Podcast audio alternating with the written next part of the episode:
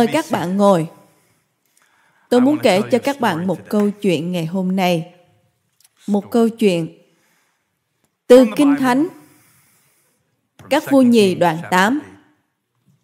Có thể bạn chưa nghe về nó trước đây, nhưng nó rất hay, rất hay. Các vua nhì đoạn 8 có một câu chuyện mà tôi đã nói, tôi đang lặp lại trong lúc lập Kinh Thánh đấy. Kinh Thánh chép, Bấy giờ, Elise bảo người phụ nữ có đứa con trai mà ông đã khiến sống lại rằng bà hãy mau đem gia đình đến ở tạm trong ít lâu. Hãy bình luận ở trong ít lâu. Ồ, oh, tôi cảm nhận Đức Chúa Trời ngay câu đầu tiên của phân đoạn này và chúng ta còn năm câu nữa phải đọc. Ở trong ít lâu. Nhưng đây là phần đáng buồn. Ở tạm ít lâu nơi nào có thể sống được. Không nhất thiết là nơi nào bạn muốn sống. Vì Đức Sêu Va khiến nạn đói xảy ra trong xứ và sẽ kéo dài đến 7 năm. Người phụ nữ ấy liền làm theo lời của người Đức Chúa Trời. Cùng gia đình mình đến kiều ngụ trong đất Philippines. Bảy năm. Cuối bảy năm, người phụ nữ ấy từ đất Philippines trở về. Bà đến kêu nài với vua về việc nhà cửa và đồng ruộng của mình. Lúc ấy vua đang nói chuyện với Gehazi, đầy tớ của người Đức Chúa Trời. Vua bảo, hãy kể cho ta nghe tất cả những việc lớn lao mà Elise đã làm. Gehazi đang thuật lại cho vua nghe việc Elise đã khiến người chết sống lại thế nào. Thì kìa, người phụ nữ có đứa con trai mà Elise đã khiến sống lại đến kêu nài với vua về việc nhà cửa và đồng ruộng của mình. Wow! Gehazi liền nói, Tâu bệ hạ là chúa tôi, đây là người phụ nữ và đây là con trai bà mà Elise đã khiến sống lại. Vua hỏi người phụ nữ và bà kể hết mọi việc cho vua nghe. Bạn sẵn sàng cho điều này chưa? Sau đó, vua chỉ định một quan chức triều đình giải quyết việc kêu nài của bà và dặn rằng hãy trả lại cho bà tất cả mọi thứ thuộc về bà. Tôi cần biết ai đang ở cùng tôi hôm nay bởi vì có một cảm giác như một tang lễ trong phòng vậy. Nhưng đây là cơ hội để bạn nói rằng trả lại mọi thứ. Hãy bình luận trả lại mọi thứ. Đây không phải là lúc để viết chữ thường đâu. Bạn phải viết in hoa lên. Trả lại mọi thứ. Hãy nói một lần nữa. Trả lại mọi thứ thuộc về bà.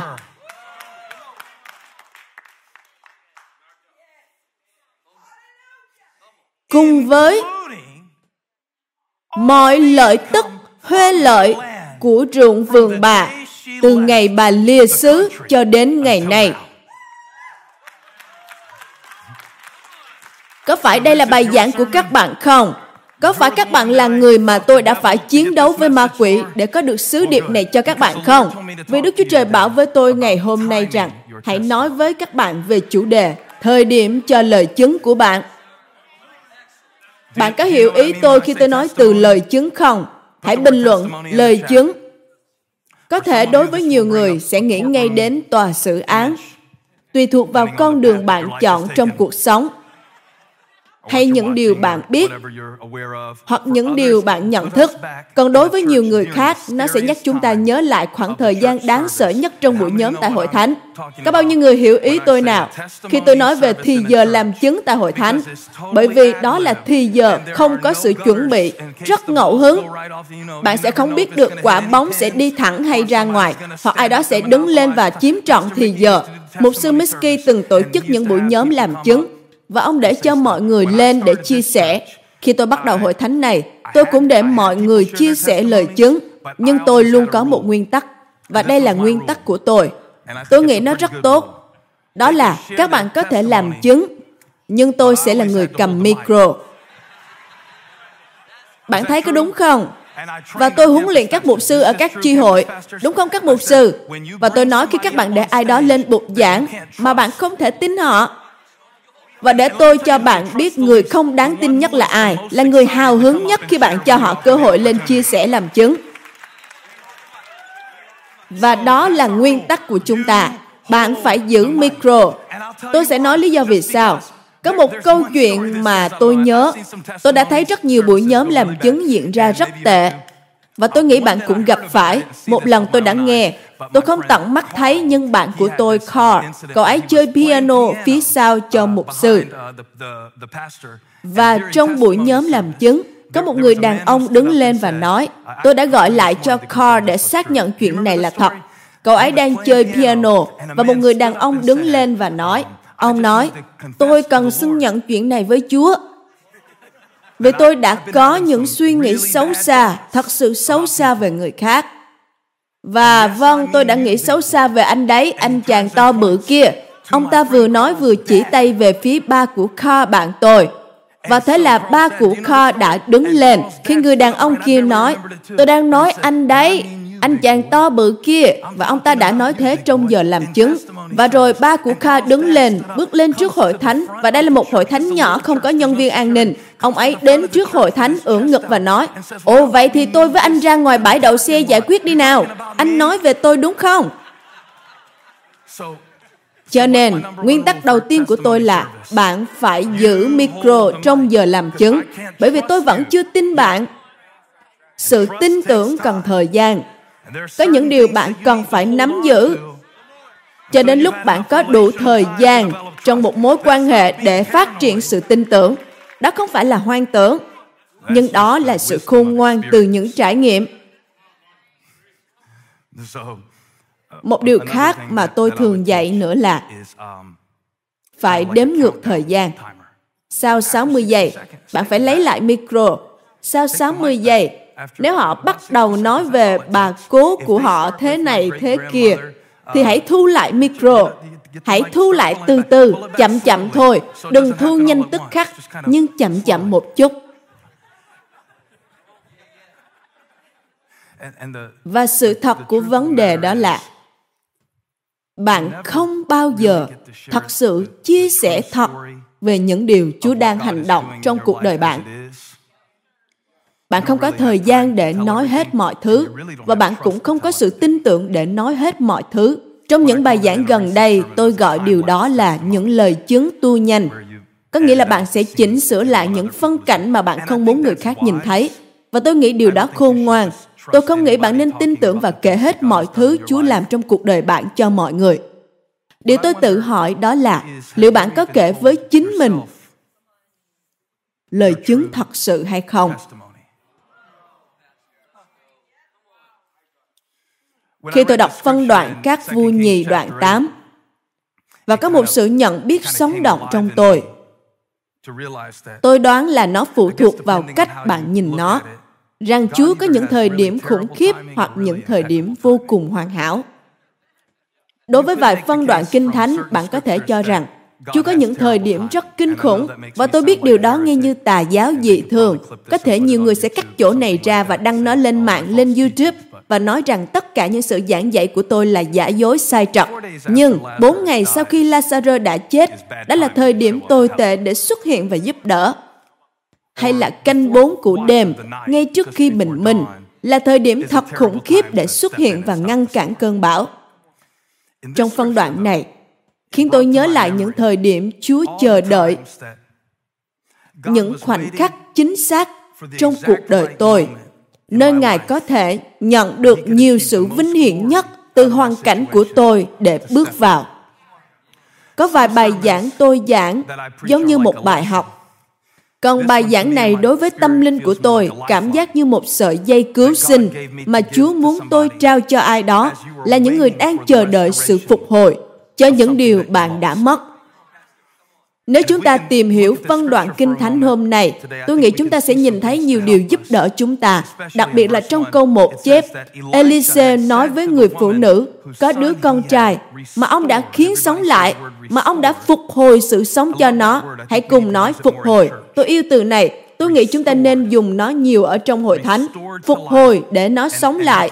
Và ông nói với bà, hãy đem gia đình đến ở tạm trong ít lâu, tại nơi nào có thể sống được, vì Đức Sêu và khiến nạn đói xảy ra trong xứ và sẽ kéo dài đến 7 năm. Đây là điều bạn cần chú ý trong câu chuyện. Ở câu 2, bà làm theo những gì người Đức Chúa Trời nói. Và 7 năm sau, khi bà trở về, bà mất hết những gì bà đã từng có. Tôi có thể hiểu những nhân vật như Jonah, người mà Đức Chúa Trời bảo đến thành Ninive, nhưng bạn lại muốn đến Taresi, và bởi vì bạn muốn đến Taresi, nên cuối cùng bạn sẽ phải ăn kiêng bằng rong biển và qua đêm ở trong bụng cá. Điều đó có thể hiểu được, nhưng phân đoạn này lại chép rằng, bạn làm theo chính xác những gì Chúa nói với bạn. Bạn có thể đến chính xác nơi Chúa sai bạn đến. Bạn có thể làm theo lời Chúa và không nhìn thấy những kết quả mà bạn tưởng tượng. Bạn có thể làm mọi thứ đúng đắn. và đấy là chỗ mà chúng ta gặp rắc rối. Đôi lúc chúng ta bắt đầu tin rằng nạn đói là lỗi lầm của chúng ta. Hãy để ý kinh thánh Đức Sơ Va chỉ định nạn đói xảy ra và Ngài bảo người phụ nữ hãy rời đi. Nhưng khi bà rời đi, trong quá trình đi đến nơi Chúa đưa bà đến để sống sót, thì bà đã mất đi những thứ bà có trước khi bà rời đi. Và nạn đói không phải là sai lầm của bà, và cũng không có sự không vân phục nào ở đây. Ý tôi có lẽ là bạn không biết nhiều về người phụ nữ này, nhưng bà rất tuyệt vời. Bà có một tấm lòng rất rộng rãi, hào phóng. Chúng ta biết về bà, thật ra là biết nhiều về bà. Đối với tôi, bà rất quen thuộc, bởi vì tôi đã giảng rất nhiều về câu chuyện của bà. Nhưng nhiều điều đã thay đổi với bà. Bạn biết đấy, một ngày nào đó bạn có thể đứng dậy và chia sẻ bạn đang ở đâu trong cuộc đời. Và điều đó thật tuyệt vời, bạn thật được phước. Một trong những lý do mà tôi không dạy những bài học về việc làm cha mẹ, đó là bởi vì các con của tôi vẫn còn đang ở với tôi. Và tôi không muốn khích Chúa. Bạn hiểu ý của tôi đúng không? Đứng lên và giảng về bảy cách để nuôi dạy một đứa con tuyệt vời. Và rồi Chúa sẽ cho phép bảy con quỷ đến với các con của tôi để tôi nhận ra rằng đôi lúc bạn có thể làm mọi thứ đúng với tư cách của người làm cha mẹ. Nhiều người phán xét sẽ không nhận ra rằng đây chính là cùng một người phụ nữ mà vị tiên tri đã hỏi bà rằng bà muốn gì, bởi vì bà đã làm một điều lớn cho Elise. Khi vị tiên tri hỏi bà muốn gì, bà nói một điều rất thú vị. Tôi không cần gì cả. Tôi đã có một ngôi nhà để sinh sống giữa đồng bào tôi. Người phụ nữ không cần gì ở trong các vui nhì đoạn 4. Bây giờ lại chẳng còn gì trong các vui nhì đoạn 8.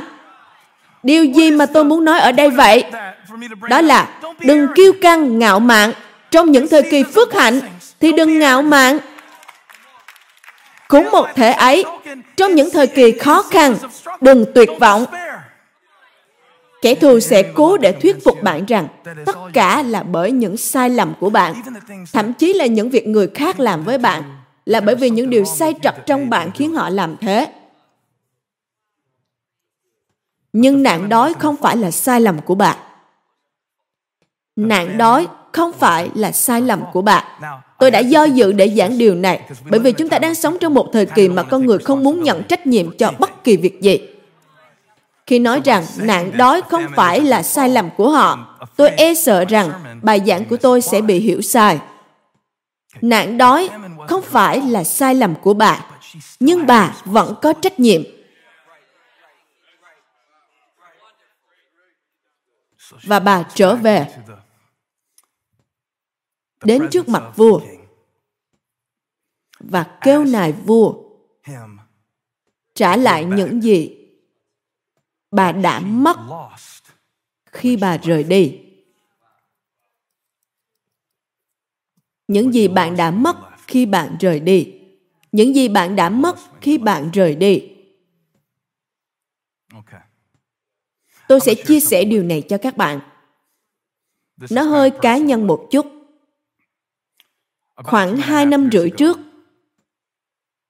tôi nhận ra có những điều mà Chúa muốn ban cho tôi trong cuộc đời tôi mà Ngài đã hứa với tôi, nhưng tôi lại từ bỏ nó. Và tôi sẽ nói với các bạn chính xác nó là gì. Nó không phải là những bí mật đen tối gì cả. Chỉ là tôi chưa bao giờ nghĩ sẽ chia sẻ nó với các bạn. Cho đến khi tôi đọc phân đoạn này, nhiều lần tôi tự nghĩ trong đầu mình rằng tôi giống như một cỗ máy mà Chúa muốn sử dụng để làm chức vụ. Và tôi nghĩ giá trị lớn nhất của tôi đối với Chúa là những điều mà Ngài có thể sử dụng tôi để làm. Tôi không nghĩ là mình có thể nói ra như thế, vì chắc chắn là tôi sẽ giảng ngược lại. Bạn là con của Chúa, bạn là người công bình của Chúa, bạn không phải được tạo ra để làm việc nhưng để tồn tại, để có mặt. Nhưng mà bạn có thể nói mọi thứ từ miệng của mình, nhưng trong lòng bạn lại không hề tin nó. Tôi nói thật đấy, bạn có thể luôn có những câu trả lời chính xác, nhưng sâu thẳm trong lòng bạn vẫn có những câu hỏi đen tối. Và đối với tôi, tôi bắt đầu tự hỏi, liệu tôi có còn quan trọng khi tách rời khỏi những việc tôi làm không? Bây giờ thì nó nhẹ nhàng để nói với các bạn, bởi vì có những việc tôi vẫn đang làm. Hãy để tôi chia sẻ một chút về lời chứng của tôi. Tôi bắt đầu giảng lúc 16 tuổi. Đối với tôi, nó rất sớm. Tôi cần phải tập làm quen với việc khi bạn đứng lên là bạn đang đại diện cho Chúa. Tôi biết ơn Chúa đã kêu gọi tôi tại thời điểm đó của cuộc đời tôi. Tôi thật sự sẽ không thay đổi bất cứ điều nào trong những điều đó cả. Nhưng những điều nó làm trong tôi, đó là bắt đầu đúc kết sự nhận diện của tôi với những sự đóng góp của tôi. Nói một cách khác đó là nó bắt đầu khiến tôi mơ hồ giữa sự nhận diện bản thân với những ân tứ của tôi. Điều này xảy ra với nhiều mục sư. Khoảng hai năm rưỡi trước, tôi thấy mình ở trong vị trí của người phụ nữ này. Và đây là sự liên hệ giữa tôi với bà. Không phải tôi là một người đàn bà quá nhé. Bà là phụ nữ, còn tôi là đàn ông. Người phụ nữ này đã nhìn thấy một sự phục sinh thân thể. Đó là con trai bà đã sống lại. Điều tôi liên hệ đến bà, đó là Chúa muốn ban cho bà những điều mà bà không hề biết để cầu xin. Và rồi trong quá trình sống sót trong nạn đói, bà đã mất đi nhiều thứ. Tôi nghĩ trong quá trình xây dựng hội thánh này là điều tôi tin Chúa kêu gọi tôi làm, là một người lãnh đạo, là một người diễn giả. Tôi nghĩ có những thứ mà khi tôi làm những điều cần phải làm để thực hiện được nó, thì tôi đã bỏ mình qua một bên. Các bạn như, ông mục sư đang bị say thuốc à? Không phải đâu, bởi vì nó không phải lúc nào cũng như thế. Tất cả những gì tôi biết là nhiều lần, tôi thấy mình tự hỏi rằng, nếu tôi không thể làm được những gì tôi đang làm đây, thì liệu tôi có được quyền ở đây hay không? Và cơ bản, tôi đã nghĩ rằng cách duy nhất để tôi thuộc về nơi này là phải mang thứ gì đó bên ngoài của mình cho người khác và sẽ có những lúc, bởi vì đôi lúc bạn phải đi xuống đủ thấp. Tôi đã kinh nghiệm nhiều khoảnh khắc mà chúa cho tôi. Lúc này tôi mới nhìn thấy nó là một món quà. Nhưng lúc đó tôi không nhìn thấy được như vậy. Nhưng chúa đã để tôi đi xuống đủ thấp để tôi phải đưa ra quyết định. Và tôi đã quyết định rằng, nếu những điều này là cái giá phải trả để thành công trong chức vụ, thì tôi thà thất bại trong mắt con người. Nhưng có niềm vui ở bên trong tôi hơn là đạt được mọi thứ mà thế gian này đang cung cấp mời gọi, mà lại cảm giác trống rỗng hoàn toàn và lý do mà tôi nói với bạn những điều này là bởi vì tôi nghĩ điều này xảy đến với tất cả chúng ta, rằng công việc chúng ta phải làm trong những thời kỳ nào đó. Giống như việc làm mẹ, nếu bạn đang làm mẹ hay quan tâm đến việc làm mẹ. Hãy làm chứng điều này cho tôi. Nếu bạn đã trải nghiệm nó rồi, hãy nói amen. Nếu bạn chưa trải nghiệm nó thì có thể suy xét lại rằng khi làm mẹ là bạn sẽ trở thành một con tin cho một con người khác trong suốt quá trình đó Và không chỉ là đối với việc làm mẹ, đôi lúc là một con người xây dựng sự nghiệp, đôi lúc bạn sẽ thấy mình ở trong quá trình kiếm sống và bạn đánh mất đi những cảm nhận của chính mình và những điều quan trọng khác. Và vị tiên tri nói, bà phải đi khỏi chỗ này và bà làm theo những gì vị tiên tri nói. Không phải là bà chạy khỏi Chúa, không phải là bà không vâng phục Chúa, nhưng bà đang làm những việc bà phải làm để sống sót. Bạn có thể chấp nhận sự thật rằng có những việc mà bạn đã làm và đó là những việc mà bạn phải làm. Ma quỷ đã tấn công bạn lúc giữa đêm bằng những ý nghĩ như, làm sao ngươi có thể làm như vậy? Nhưng đó là những điều tốt nhất tôi có thể làm trong thời kỳ đó. Tôi đã làm hết sức có thể. Tôi đã cố cân bằng. Đó là tất cả những gì tôi có thể làm để đứng ngay thẳng và kẻ thù sẽ đến để trừ khử những yếu tố sinh tồn. Bà không hề chạy khỏi Chúa. Vị tiên tri bảo bà hãy đi. Và rồi bà mất đi những gì thuộc về bà trong quá trình bà vâng phục Chúa. Bởi vì tôi hay cảm giác giả hình khi tranh đấu với những cảm xúc. Và nói như thế này, khi tôi bước ra để giảng và ban thờ phượng đang bước vào những bài hát ca ngợi năng quyền, đôi lúc lại là bài hát mà tôi đã viết. Nhưng mà tôi lại không hề cảm nhận được những ngôn từ bài hát mà tôi viết. Và tôi lại bước ra ngoài đây bởi vì tôi có việc phải làm. Tôi là người có trách nhiệm.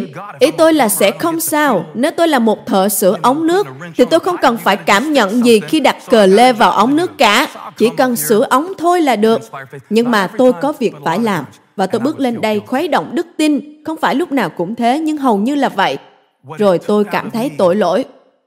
Những gì đòi hỏi từ tôi để xây dựng chức vụ lại đặt tôi vào một nơi mà tôi không thể nhận lãnh được chức vụ cho chính mình.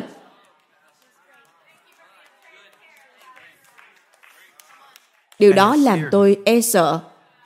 Nó khiến tôi sợ rằng tôi có thể trở thành một vỏ sò.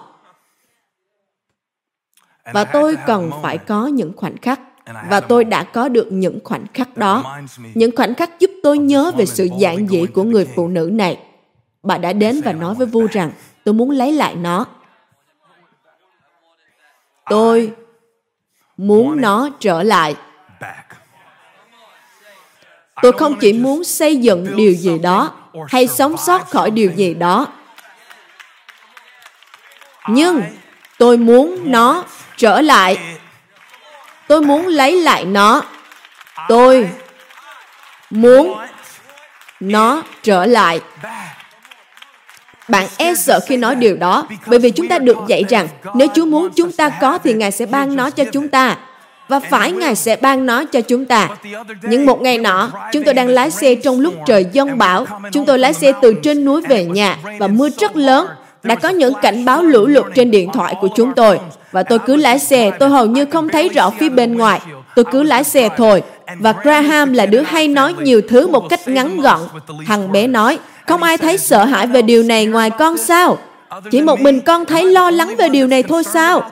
Và tôi vừa đùa với thằng bé, tôi nói, con trai ơi, cánh tay của Đức Chúa Trời ở trên phương tiện của chúng ta và Ngài nhìn thấy chúng ta trong cơn bão này.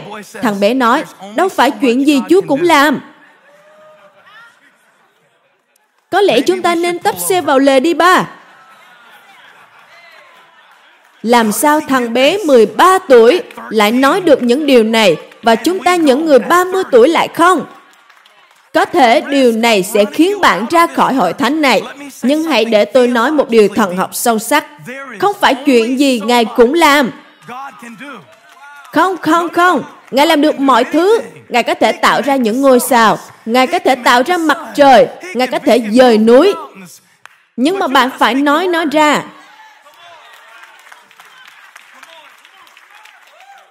Cho nên, nó bắt đầu từ việc tôi thật lòng về thực tế rằng trong quá trình sống sót khỏi nạn đói mà không phải do tôi gây ra, giống như nhiều người trong các bạn đang làm tốt nhất có thể, dù bạn không có một gương mẫu nào cho điều đó, bạn làm tốt nhất có thể dù trước giờ bạn chưa từng có chỗ nào để tham khảo về nó. Bạn đang làm tốt nhất có thể dù bạn chưa từng ở trong hoàn cảnh này trước đây. Và Chúa đưa bà đến đất Philippines. Bạn biết gì về người Philippines trong Kinh Thánh nào? Họ tốt hay xấu? Đó là nơi tốt hay nơi xấu để ở nào? Bà phải đi đến vùng đất của kẻ thù để sống sót qua nạn đói. Và nhiều người trong chúng ta cũng thế. Nhiều người trong chúng ta đang ở tại nơi mà sự nghiện ngập của chúng ta đến từ đó. Để chúng ta có thể tiếp tục sống trên đất này, chúng ta phải làm điều gì đó để làm tê liệt đi nỗi đau của mình. Tôi yêu bài giảng này bởi vì nó lấy sự tủi nhục ra khỏi nơi tôi từng ở. Nó giúp tôi hiểu rằng,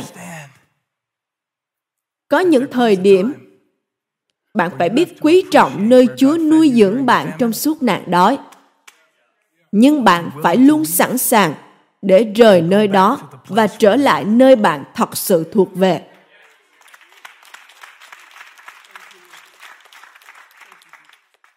Bạn hiểu tại sao tôi đã nói nó như một sợi dây cứu sinh rồi đấy. Bạn tự thuyết phục chính mình rằng bạn sẽ không bao giờ có nó. Bạn tự thuyết phục chính mình rằng bạn sẽ không bao giờ hạnh phúc, vui vẻ. Và bạn trích dẫn các câu kinh thánh rằng Chúa muốn bạn nên thánh chứ không phải là vui vẻ hạnh phúc. Ồ, đó là bản dịch của bạn chứ không phải kinh thánh đâu. Đó là quyển sách Những quan điểm ngốc nghếch của người anh họ. Bạn đã đọc quyển sách đó chưa nào? Phòng trường hợp chúng ta quá căng thẳng so sánh mình với người phụ nữ này. Hãy để tôi nói thêm về câu chuyện của bà.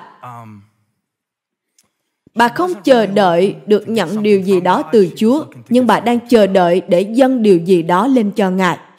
Ồ, bạn có thể nghe lại bài giảng mà tôi đã giảng cho Holly, có tên là Chỉ hai chúng ta.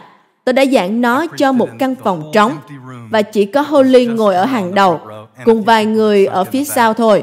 Là bài giảng Chỉ hai chúng ta. Tôi đã nói về người phụ nữ này và chồng của bà. Các bạn đã nghe bài giảng đó chưa nào? Đó là bài giảng ngượng ngùng nhất mà tôi từng giảng vì chỉ có hai chúng tôi trong một căn phòng rất lớn. Và người phụ nữ này quyết định sẽ dùng tất cả mọi điều bà có cho Chúa và không mong đợi nhận lãnh lại điều gì. Khi tôi nói thời điểm cho lời chứng của bạn và tôi sử dụng ví dụ về việc đưa micro ra xa, điều tôi thật sự muốn nói ở đây đó là tin cậy Đức Chúa Trời để vâng phục Ngài trước khi Ngài bày tỏ cho bạn lý do vì sao Ngài gọi bạn làm điều đó. Rất dễ để nói sau khi sự việc đã xảy ra rằng chính Chúa đã liên kết những việc này việc kia lại với nhau. Nhưng điều chúng ta thấy ở đây là bà xây một căn phòng cho vị tiên tri đến ở trước khi bà biết những việc Chúa sẽ làm thông qua hành động vâng phục của bà. Và có phải đó là điều khó nhất không? Giống như một tác giả nói, tin trước vào những điều chỉ có thể hiểu được khi bạn nhìn lại. Đó là điều khó nhất trên thế gian. Quăng lưới để bắt cá mà không biết chắc về người thợ mộc này có thật sự biết cá đang ở đâu hay không. Thật khó. Và sau khi bà làm những điều đó, vị tiên tri nói với bà, bà đã cực nhọc lo cho chúng tôi mọi điều này. Vậy bây giờ chúng tôi có thể làm gì cho bà đây? Bà có một điều trong lòng mà bà mong muốn Chúa làm giống như bạn có những điều trong lòng mong muốn Chúa làm, một sự tự do mà bạn muốn kinh nghiệm, một ân tứ mà bạn muốn nhìn thấy Chúa làm cho nó tăng trưởng. Những ý nghĩa lớn hơn chỉ là việc sống sót. Bà có nó trong lòng mình, nhưng bà đã học cách giấu nó đi. Và khi vị tiên tri nói, tôi có thể làm được gì cho bà? Thì bà nói, tôi đã có nhà ở giữa đồng bào tôi. Bởi vì bà đã có điều đó. Nhưng điều bà không có đó là một đứa con trai. Và Kinh Thánh cho chúng ta biết chồng bà đã già. Lúc nãy tôi đã nói với các bạn, Chúa có những thời điểm rất khủng khiếp. Ngài chờ đợi cho đến khi người đàn ông này già nhăn nheo. Tôi có thể nói như thế không?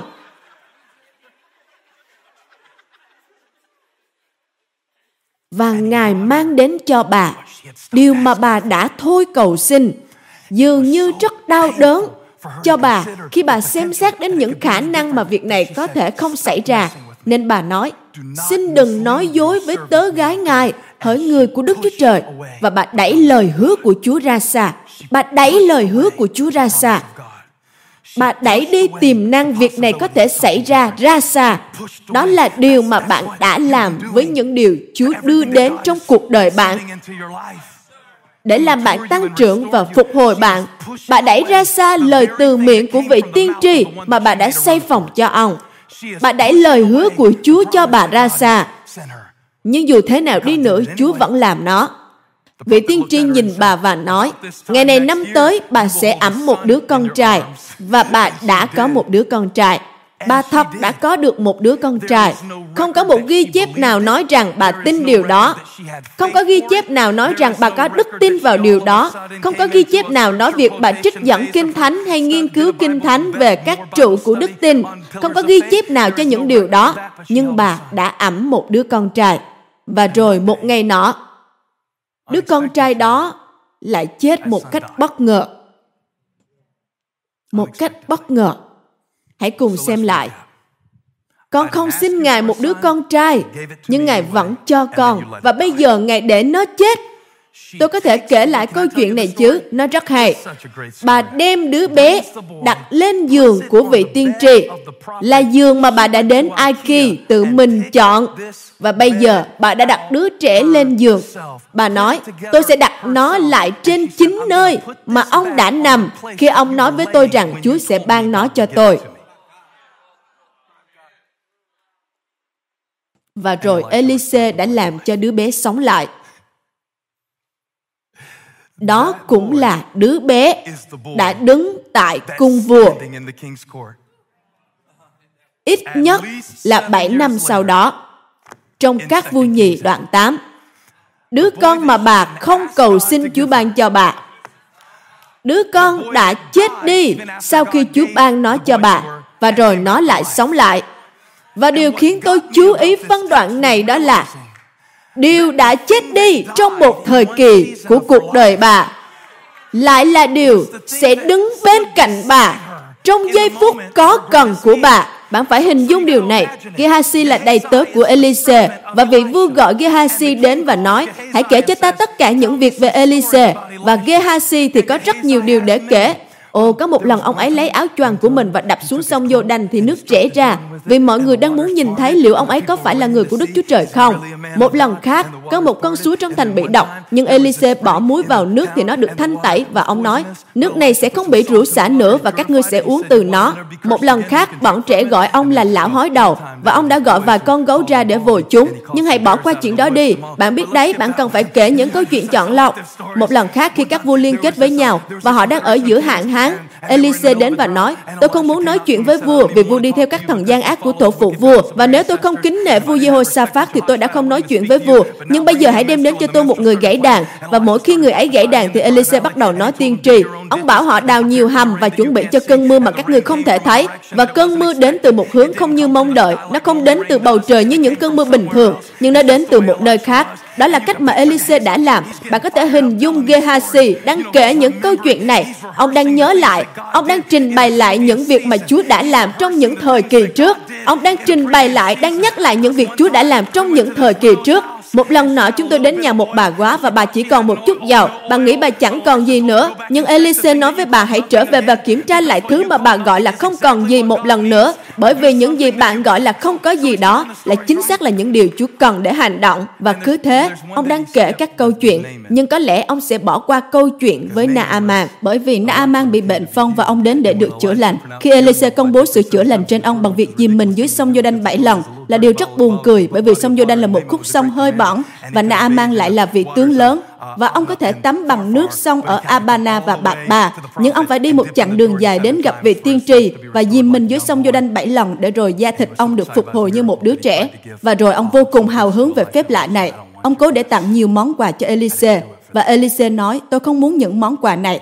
Tôi không phải làm vì những thứ này. Và Gehazi đuổi theo Naaman và nói, Hey, chủ tôi đã đổi ý, bất kỳ điều gì ông có tôi sẽ đem về cho chủ mình. Rồi ông ta giữ nó làm của riêng. Và Elise, người của Đức Chúa Trời biết điều đó, cho gọi Gehazi và Gehazi bị phong hủi. Vậy thì ông đang làm gì tại cung vua vậy?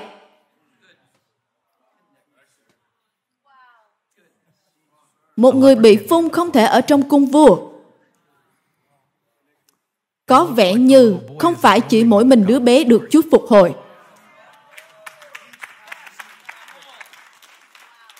Tôi phải nói điều này bởi vì nếu tôi không nói, bạn sẽ nghĩ nếu bạn giống như người phụ nữ này, làm theo những gì Ngài phán, thì bạn có thể cầu xin Chúa phục hồi những gì bạn đã mất. Nhưng Gehazi đang đứng trong sự hiện diện của vua.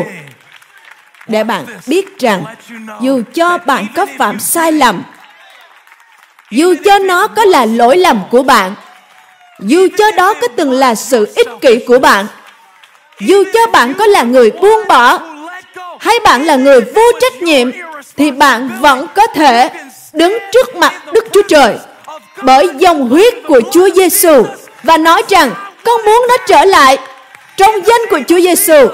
Tôi muốn lấy lại những thứ mà Satan đã tước đoạt, đã cướp đã lấy từ tôi.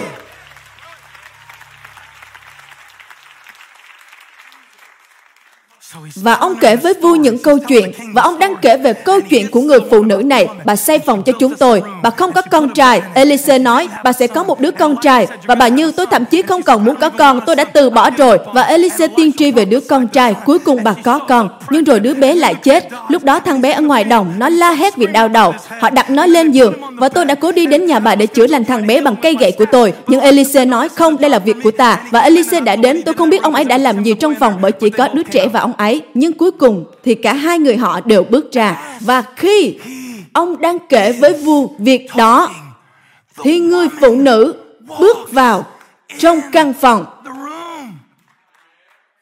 bạn có biết về xác suất thống kê không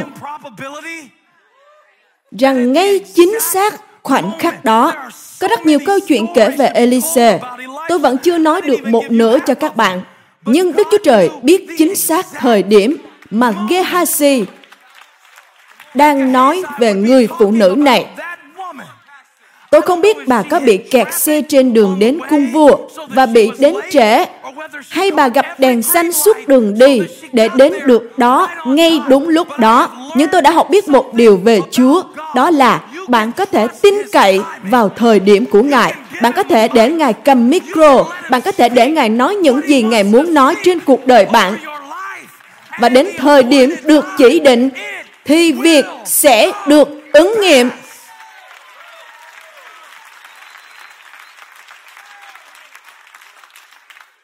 Tôi đã nhìn thấy điều đó trong chính cuộc đời tôi. Tôi đã nhìn thấy điều đó trong cuộc đời tôi. Rằng chúa biết chính xác điều gì. Người nào, nơi nào, khi nào. Ồ, đây là phân đoạn tuyệt vời nhất. Bạn có muốn phân đoạn Kinh Thánh tuyệt vời nhất trong Kinh Thánh không? Đây là phân đoạn tuyệt vời nhất trong Kinh Thánh. Thi Thiên 119. Đây là phân đoạn tuyệt vời nhất ngày hôm nay. Tôi sẽ có một phân đoạn tuyệt vời nhất khác vào ngày mai. Nhưng lúc này, đây là phân đoạn tuyệt vời nhất vì Chúa sẽ cho bạn lời của Ngài tại những thời điểm khác nhau. Đây là điều Ngài ban cho tôi. Thi Thiên 119, câu 125. Tôi biết nhiều người trong các bạn nghĩ sao lại có đến câu 125. Nhưng mà có đấy, 125. Và tôi vui vì đã dành thời gian để tìm biết câu này. Vì nó thật sự an ủi tôi. Con là đầy tớ Chúa. Xin Ngài ban cho con sự thông sáng để con hiểu biết các lời chứng ngại. Đây là phần đánh động tôi. Trước khi tôi đọc nó, Hãy cho tôi biết điều này là dành cho ai. Câu 126 Chúa ơi, đây là thời điểm để Ngài hành động. Không phải để con hành động, nhưng là Ngài. Và tôi muốn các bạn hãy bước vào trong sự hiện diện của vua, không phải vua của Israel. Nhưng tôi muốn các bạn hãy bước vào trong sự hiện diện của vua chúng ta. Đức giê va muốn tôi nói với các bạn rằng đây là thời điểm, là lúc để Ngài hành động. Bạn đã làm những việc bạn có thể làm. Bạn đã thao túng nó quá nhiều. Bạn đã làm cho nó tệ hơn rất nhiều. Nhưng đây là thời điểm của Chúa, giống như Holy đã nói, hãy đi ra khỏi nhà bếp, anh không giúp được gì đâu. Và tôi cũng nghe Chúa nói với ai đó, hãy đi ra khỏi nhà bếp, và để ta hành động. Đây là lúc để Ngài hành động, Chúa ơi. Vì họ đã phá bỏ luật pháp của Ngài. Đây là thời điểm để Ngài hành động trên những việc mà họ đã làm. Người phụ nữ này đã rời bỏ ngôi nhà của mình và trong khi bà rời đi, để sống sót khỏi nạn đói, thì ai đó đã lấy mất nhà của bà. Hãy quay lại các vua nhì đoạn 8. Điều này được sức giàu vô cùng. Tôi hầu như không nói nổi nó ra. Tâm linh tôi đang nhảy nhót trong khi tôi đang giảng điều này. Bởi vì Chúa nói, đây là sợi dây cứu sinh cho ai đó. Đây là lúc, là thời điểm để Ngài hành động, Chúa ơi. Bà đến trong sự hiện diện của vua và kêu nài để lấy lại những gì bà đã mất khi bà rời đi. Vào chính xác lúc bà bước vào thì Gehazi đang kể cho vua nghe chuyện của bà. Không phải Chúa có những thời điểm điên rồ nhất sao? Và Gehazi nói với vua, đây là người phụ nữ đó, người đã đặt bàn, đặt đèn trong phòng ngủ mà bà đã xây cho chúng tôi ở, là bà. Người có đứa con trai mà Elise đã phục hồi sự sống. Và đây là con trai bà. Bạn phải kéo những gì Chúa đã làm cho bạn trong quá khứ vào căn phòng và cho những điều mà bạn đang đối diện ngày hôm nay thấy những việc Chúa đã làm cho bạn ngày hôm qua. Đó là việc bạn phải làm. Chúa ơi, đây là thời điểm để Ngài hành động. Giống như việc Ngài đã từng cho con lấy lại điều này, con cũng cần lấy lại những điều kia. Giống như Ngài đã phục hồi sự sống cho điều mà con nghĩ là sẽ mất đi mãi mãi. Và Ngài đã làm thế cho tôi. Có những việc tôi biết rằng tôi không cần phải chứng minh cho các bạn. Bạn không cần phải đồng ý. Nhưng Chúa đã làm nó cho tôi. Không ai khác, không một con người nào khác. Chúa có thể sử dụng một người nào đó, nhưng chỉ duy mình Chúa có thể khiến sự chết sống lại. Và Đức Chúa Trời đã làm điều này. Con cần Ngài làm điều đó. Và câu 6 nói một điều rất thú vị. Đây là câu cuối cùng tôi muốn nói. Vua hỏi người phụ nữ và bà kể hết mọi việc cho vua. Rồi vua chỉ định, hãy đọc lại lần nữa, bà kể với vua những gì Chúa đã làm cho bà. Và vua chỉ định một viên quan để giải quyết việc của bà. Bà chỉ nhận lại những gì bà cần. Khi bà kể lại câu chuyện về những gì Chúa đã làm, bạn có đang kết nối sự việc không? Bà có thể kể lệ về bất cứ thứ gì. Ô, cuộc đời này không công bằng tí nào, điều này không đúng. Tôi đã cố vâng phục Chúa và bây giờ nhìn tôi đi. Nhưng bà đã kể câu chuyện về những gì Chúa đã làm. Và, và Chúa muốn biết tại sao bạn đã không còn kể những câu chuyện đó nữa. Không phải với người khác, mà với chính bản thân của bạn. Tại sao con đã không còn kể những câu chuyện về những điều ta đã làm cho con, mà lại thay thế nó bằng những câu chuyện sợ hãi về những điều có thể xảy ra tiếp theo? Trong khi bạn đang kể những câu chuyện giả định về những điều có thể xảy ra hay những câu chuyện xấu hổ có thể xảy ra, thì bạn đang đứng bên cạnh một câu chuyện sống động, đang thở, bước đi và công bố phép lạ. Không điều gì khác, đó chính là ân điển của Đức Chúa Trời.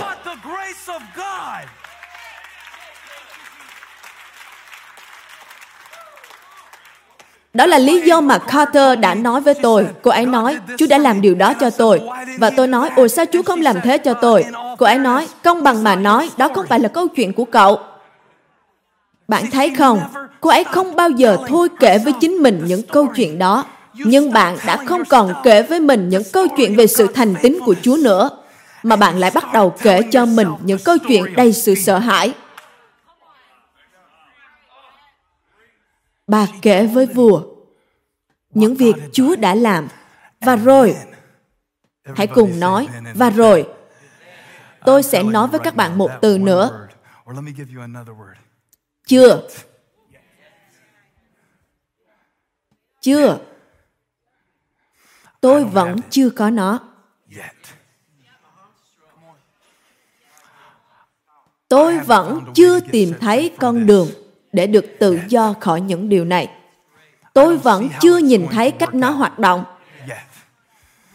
hãy chọn đúng thời điểm cho lời chứng đừng kể nó quá sớm, bởi vì bạn không biết những điều Chúa sẽ làm trong đoạn 8.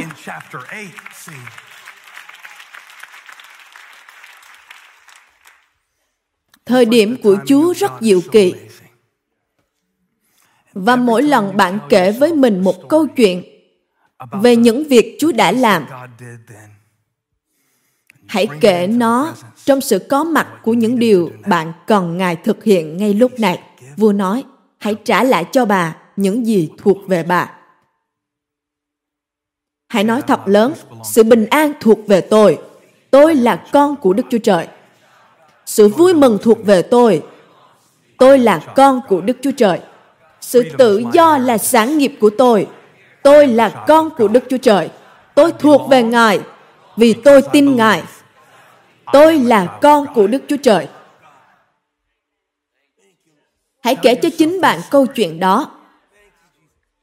Hãy giảng phúc âm cho chính bạn.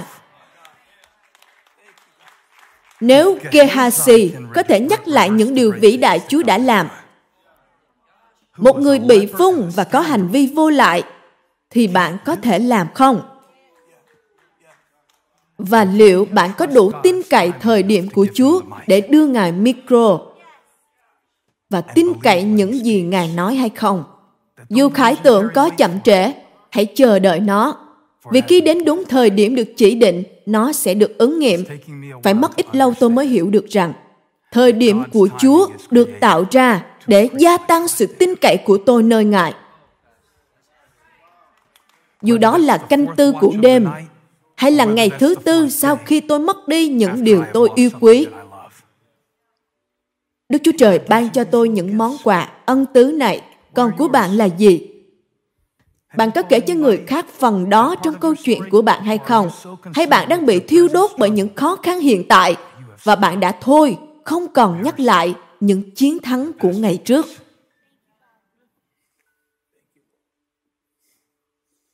Tôi biết tôi đã nói điều này trước đây, nhưng liệu tôi có thể nói một điều đã xảy đến cho tôi không? Hãy đứng lên để tạo áp lực cho tôi kết thúc sớm đi nào.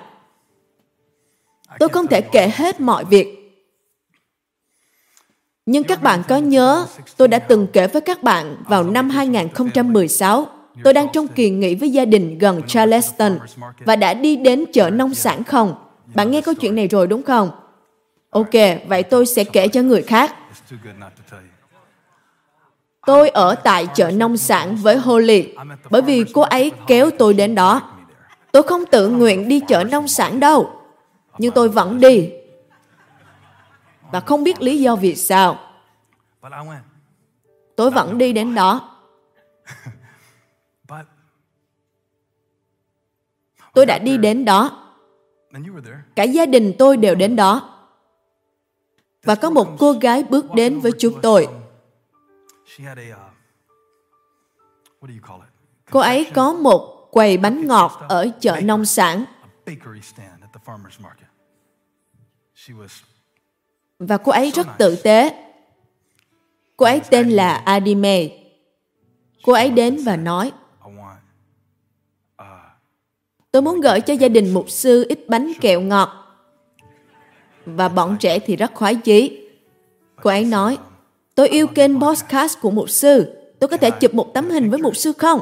Và tôi cũng rất vui vẻ muốn chụp hình với cô ấy. Nhưng lúc đó tôi ăn mặc như một kẻ lang thang. Cho nên tôi lo là mình không được đẹp lắm khi chụp hình. Cô ấy đã nói một điều mà tôi nghĩ là rất kỳ lạ. Cô ấy nói, mục sư của tôi sẽ ghen tị cho xem. Tôi nói, tại vì chúng ta gặp nhau sao? Cô ấy nói, phải, mục sư của tôi rất thích mục sư đấy. Tôi nói, cho tôi gửi lời chào mục sư của bạn nhé. Anh ấy tên gì vậy? Và cô ấy nói tên của vị mục sư. Tôi nói, thật tuyệt, cho tôi gửi lời chào nhé. Cô ấy nói, tôi sẽ gọi cho mục sư của tôi ngay bây giờ. Và cô ấy gọi, rồi quay trở lại gặp chúng tôi với một cái bánh, vì chúng tôi sắp rời đi. Cô ấy nói, mục sư của tôi nói là thật ra chúng tôi đã mời mục sư giảng cho hội nghị tuần này của hội thánh chúng tôi vào năm trước rồi. Và văn phòng của mục sư đã từ chối vì họ nói tuần này mục sư có kỳ nghỉ với gia đình. Và tôi nói, ồ đúng rồi, chúng tôi đến đây cho kỳ nghỉ của gia đình đấy. Cô ấy nói, dù sao thì mục sư có thể đến với hội nghị của hội thánh chúng tôi tuần này không? Và tôi nói, không, kỳ nghỉ, không phải hội nghị. Đấy là kỳ nghỉ của gia đình. Nó hoàn toàn khác biệt với nhau. Nhưng vì lịch sự thì tôi vẫn xin thời gian. Cô ấy viết trên một tờ giấy tên hội thánh, địa chỉ. Tôi kể câu chuyện này vì một lý do. Thật đấy, Chúa muốn tôi kể câu chuyện này cho các bạn. Và đôi lúc tôi phải làm thế này để ghi nhớ, bởi vì tôi cũng có những lúc tự hỏi, liệu Chúa có thật sự sắp đặt các bước của tôi không? Hay chỉ là ngẫu nhiên mà thôi? Tôi phải kể cho bản thân những câu chuyện nơi mà Chúa hành động đúng lúc. Bạn có thể nhớ một việc nào đó lúc mà Chúa đem điều gì đó đến cho bạn đúng lúc hay không? Hãy giơ tay lên nếu bạn nhớ dù chỉ một việc. Đó chính là lời chứng. Và chúng ta chiến thắng kẻ thù bởi dòng huyết của chiên con. Đó là những gì Chúa Giêsu đã làm và lời làm chứng của chúng ta. Hãy nhớ, lời Graham nói, không phải việc gì Chúa cũng có thể làm. Phải, Ngài có thể làm mọi thứ, nhưng Ngài sẽ không kể lời chứng của bạn cho bạn đâu. đó là câu chuyện của bạn đó là lời chứng của bạn đó là sự lựa chọn tin cậy của bạn. Và cô ấy viết tên hội thánh. cô ấy nói vào đêm này sẽ nói về cái này đêm kia sẽ nói về cái kia đêm này sẽ thế này và đêm cuối cùng tôi nghĩ là thứ sáu. cô ấy nói diễn giả này sẽ giảng và tôi thì luôn rất thích nghe diễn giả này giảng nên bất thình lình tôi nói ồ có lẽ tôi sẽ đến và tôi rất vui vì gặp cô ấy. Và tôi nói với người trong văn phòng của tôi hãy gọi điện để hỏi xem mục sư kia có đến giảng vào đêm đó hay không? và thật ông ấy sẽ đến Vị mục sư đó cũng muốn gặp chúng tôi, nhưng đó không phải là điểm chính. Tôi sẽ nói điểm chính. Ngày mà tôi định đi đến hội thánh, tôi nhận được tin nhắn từ trợ lý của tôi nói rằng vị mục sư kia không thể đến được vì ông bị chấn thương ở lưng. Bạn biết không, giọng của Chúa to hơn cả một tiếng la. Vì khi gặp tiếng la, bạn có thể đeo tai nghe và ngăn nó lại. Nhưng khi Chúa phán với bạn thì bạn không thể làm gì được. Một là văn phục, còn không là khổ sở.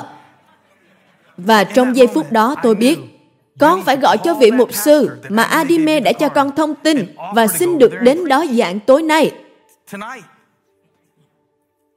Và tôi bắt đầu nghĩ, đã hai ba tuần rồi, tôi không lên bục giảng và tôi như, con không nghĩ là mình nhớ được câu kinh thánh nào lúc này.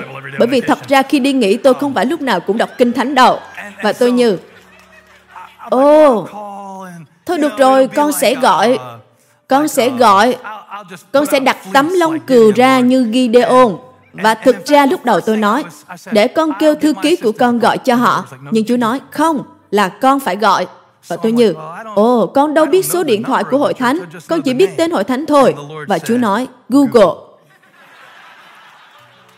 Rồi tôi gọi cho hội thánh, mục sư không trả lời, không ai nghe máy cả. Và tôi để lại lời nhắn. Tôi như, ok Chúa, con dâng Isaac lên bàn thờ rồi, và Ngài không muốn nó đó nhé, nên con sẽ đi biển nha Chúa. Tôi để lại lời nhắn rất kỳ cục. Hey, đây là Stephen Furtick, Mục sư của hội thánh Elevation, tôi đến đây để nghỉ ngơi và tôi có gặp cô Adime. Tôi có nghe diễn giả hôm nay không đến được. Tôi gọi đến để xem các bạn cần một diễn giả nào không. Nhưng tôi nghĩ là các bạn không cần đâu. Chúc một ngày tốt lành, Chúa ban phước cho bạn. Tặng bạn câu kinh thánh Epheso đoạn 3 câu 20 nhé. Rồi tôi cúp máy. Và khi tôi chuẩn bị thay đồ đi biển, thì điện thoại reo lên. Và đó là vị mục sư của hội thánh. Mục sư ấy nói, có phải Stephen Furtick không? Tôi nói, phải. Mục sư nói tiếp, có thật, mục sư sẽ đến giảng cho chúng tôi tối nay không? Tôi nói, yeah, tôi đoán là thế. Nhưng tôi phải nói trước cho mục sư là tôi không có trang phục cho hội nghị đâu, vì tôi đến đây để đi nghỉ với gia đình. Tôi trông như Tom Hanks vào ngày 81 với Wilson vậy. Và nói là vậy đó mục sư. Tôi nói, tôi chỉ có đôi giày thể thao GG thôi. Và một sư ấy nói, nếu một sư đến giảng, thì tôi cũng sẽ mang đôi giày thể thao ấy với một sư. Tôi nói tôi sẽ đến, dù tôi không biết sẽ giảng gì nhưng tôi sẽ đến. Và khi tôi đến đó, đêm hôm đó, và giảng, tôi đã gặp Adim May. Tôi đã gặp vị mục sư đó. Và khi và khi tôi gặp mục sư, ông ấy đã khóc và nói, sau nhiều năm, nhiều thập kỷ trong chức vụ, chưa bao giờ Chúa đáp lời tôi một cách trực tiếp như ngày hôm nay. Mục sư là sự lựa chọn đầu tiên của chúng tôi mời giảng ngày hôm nay. Tuần này tôi đã làm ba lễ tang. Khi mục sư gọi mà không ai nghe máy là bởi vì chúng tôi đang cùng nhau cầu nguyện. Xin Chúa sai đến cho chúng tôi một diễn giả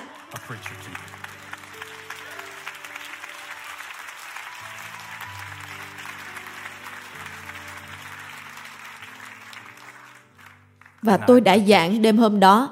Tôi không biết nó có tốt hay không. Điều đó không quan trọng. Điều quan trọng là sự vâng lời. Điều quan trọng là sự vâng lời, không phải là sự vâng lời của tôi, mà là Adime.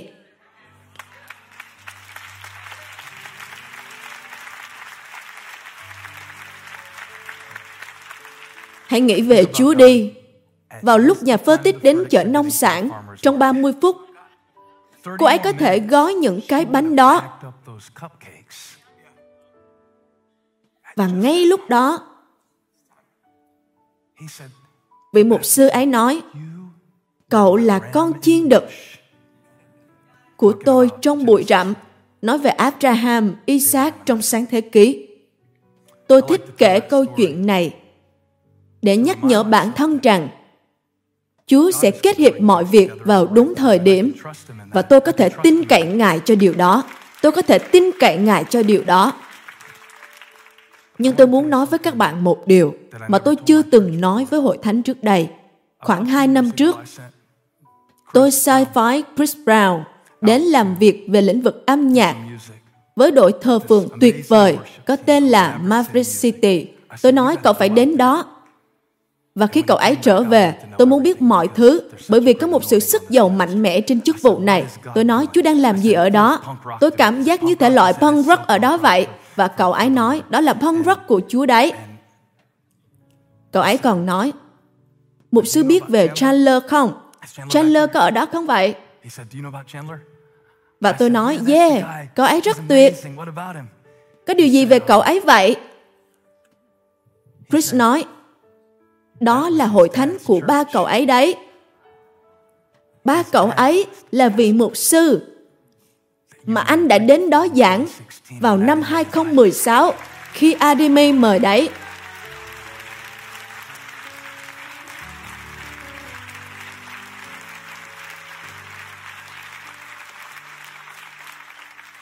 và Chúa ban cho bạn những khoảnh khắc này. Ngài ban cho bạn những khoảnh khắc này. Có những điều dường như nhỏ bé với bạn trong một thời kỳ.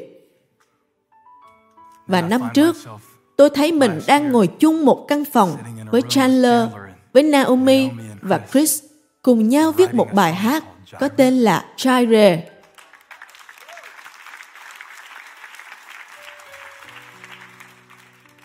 Một bài hát mà chúng tôi thậm chí không cố viết. Cậu ấy đang ngồi trên cây piano và chỉ hát lên. Jaira. Tôi nói có phải cậu vừa hát Jaira không? Cậu ấy nói phải. Cậu có bao giờ đặt nó trong bài hát nào trước đây không? Cậu ấy nói không. Và tôi nói, vậy thì chúng ta sẽ viết về nó trong bài hát này. Jaira có nghĩa là sẽ nhìn thấy nó.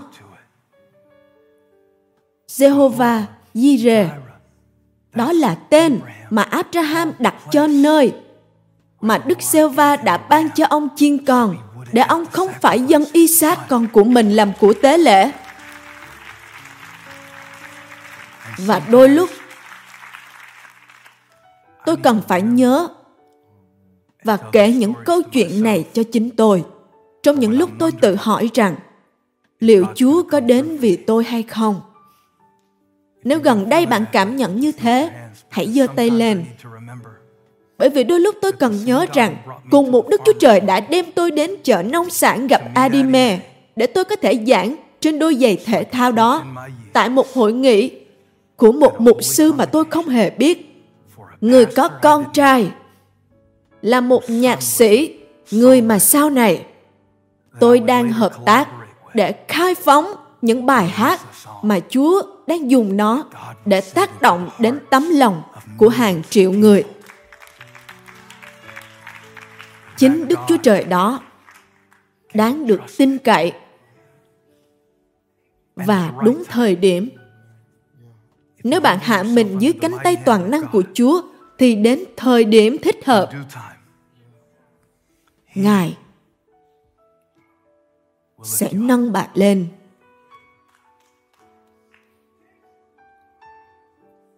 Adime không còn ở trên đất này nữa.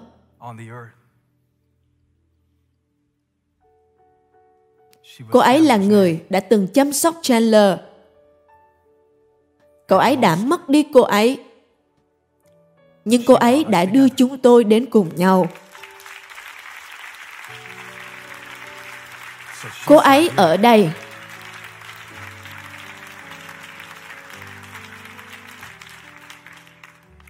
có những điều bạn mất đi trong cuộc đời tôi cảm nhận sự hiện diện của chúa cho tôi một phút nữa. Có những điều bạn đã mất trong cuộc đời mình. Chúa sẽ không đem nó trở lại cùng chính xác một cách cũ. Nhưng Ngài sẽ phục hồi nó cho bạn theo một cách vĩ đại hơn những cách mà bạn nhìn thấy trước đây. Và công việc của bạn đó là hãy tìm kiếm chiên con trong bụi cây. Cha ơi, chúng con đến trong sự hiện diện của Ngài ngày hôm nay. Không chức vị, không gì cả.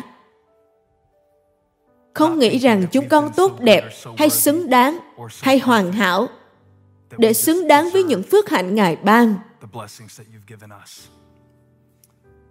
Nhưng chúng con đến với Ngài bởi ân điển Ngài ban cho chúng con.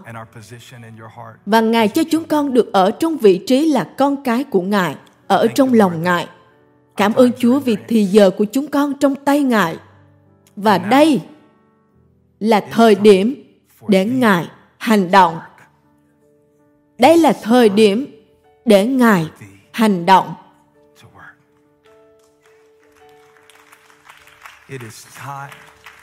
Đây là thời điểm để Ngài hành động. Chúng con đã ở trong đất Philippines 7 năm.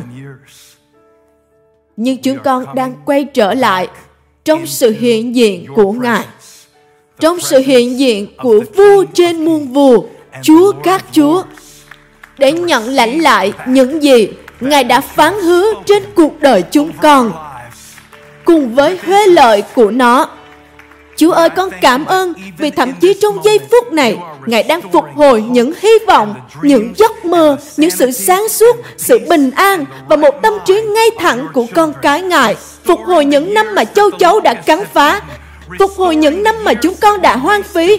Chúng con cảm ơn Chúa vì Ngài đang đem mọi thứ trở lại, từng chút một, từng ngày một. Chúng con sẽ nhìn thấy sự tốt lành của Đức Giê-hô-va trên đất. Đây là lúc để Ngài hành động. Chúa ơi, chúng con đã làm mọi việc có thể. Chúng con đã làm mọi việc chúng con biết. Và đây là lúc để Ngài hành động. Chúng con muốn nó trở lại. Chúng con muốn sự vinh hiển của Ngài trở lại. Chúng con muốn sự vui mừng của Ngài trở lại. Chúng con muốn mục đích của chúng con trở lại. Chúng con muốn sự tập trung trở lại, niềm đam mê trở lại. Chúng con muốn nó trở lại trong sự hiện diện của Đức Chúa Trời. Đón ban cho chúng con mọi thứ một cách nhân không. Trong danh của Chúa Giêsu, chúng con đón nhận nó. Chúng con đón nhận nó. Chúng con đón nhận nó. Dù nó có chậm trễ, hãy chờ đợi nó. Dù nó có chậm trễ, hãy chờ đợi nó. Dù đã qua 7 năm, cũng hãy đem hết mọi sự mong đợi đến trong sự hiện diện của Ngài. Đức Chúa Trời là đấng làm trỗi hơn bội phần mọi điều chúng ta cầu xin và suy tưởng bằng năng quyền của Ngài. Nguyện Ngài được tôn vinh trong hội thánh và trong đấng Christ Giêsu trải qua mọi thế hệ cho đến đời đời. Nào, hãy dâng Ngài sự ngợi khen. Cảm ơn Chúa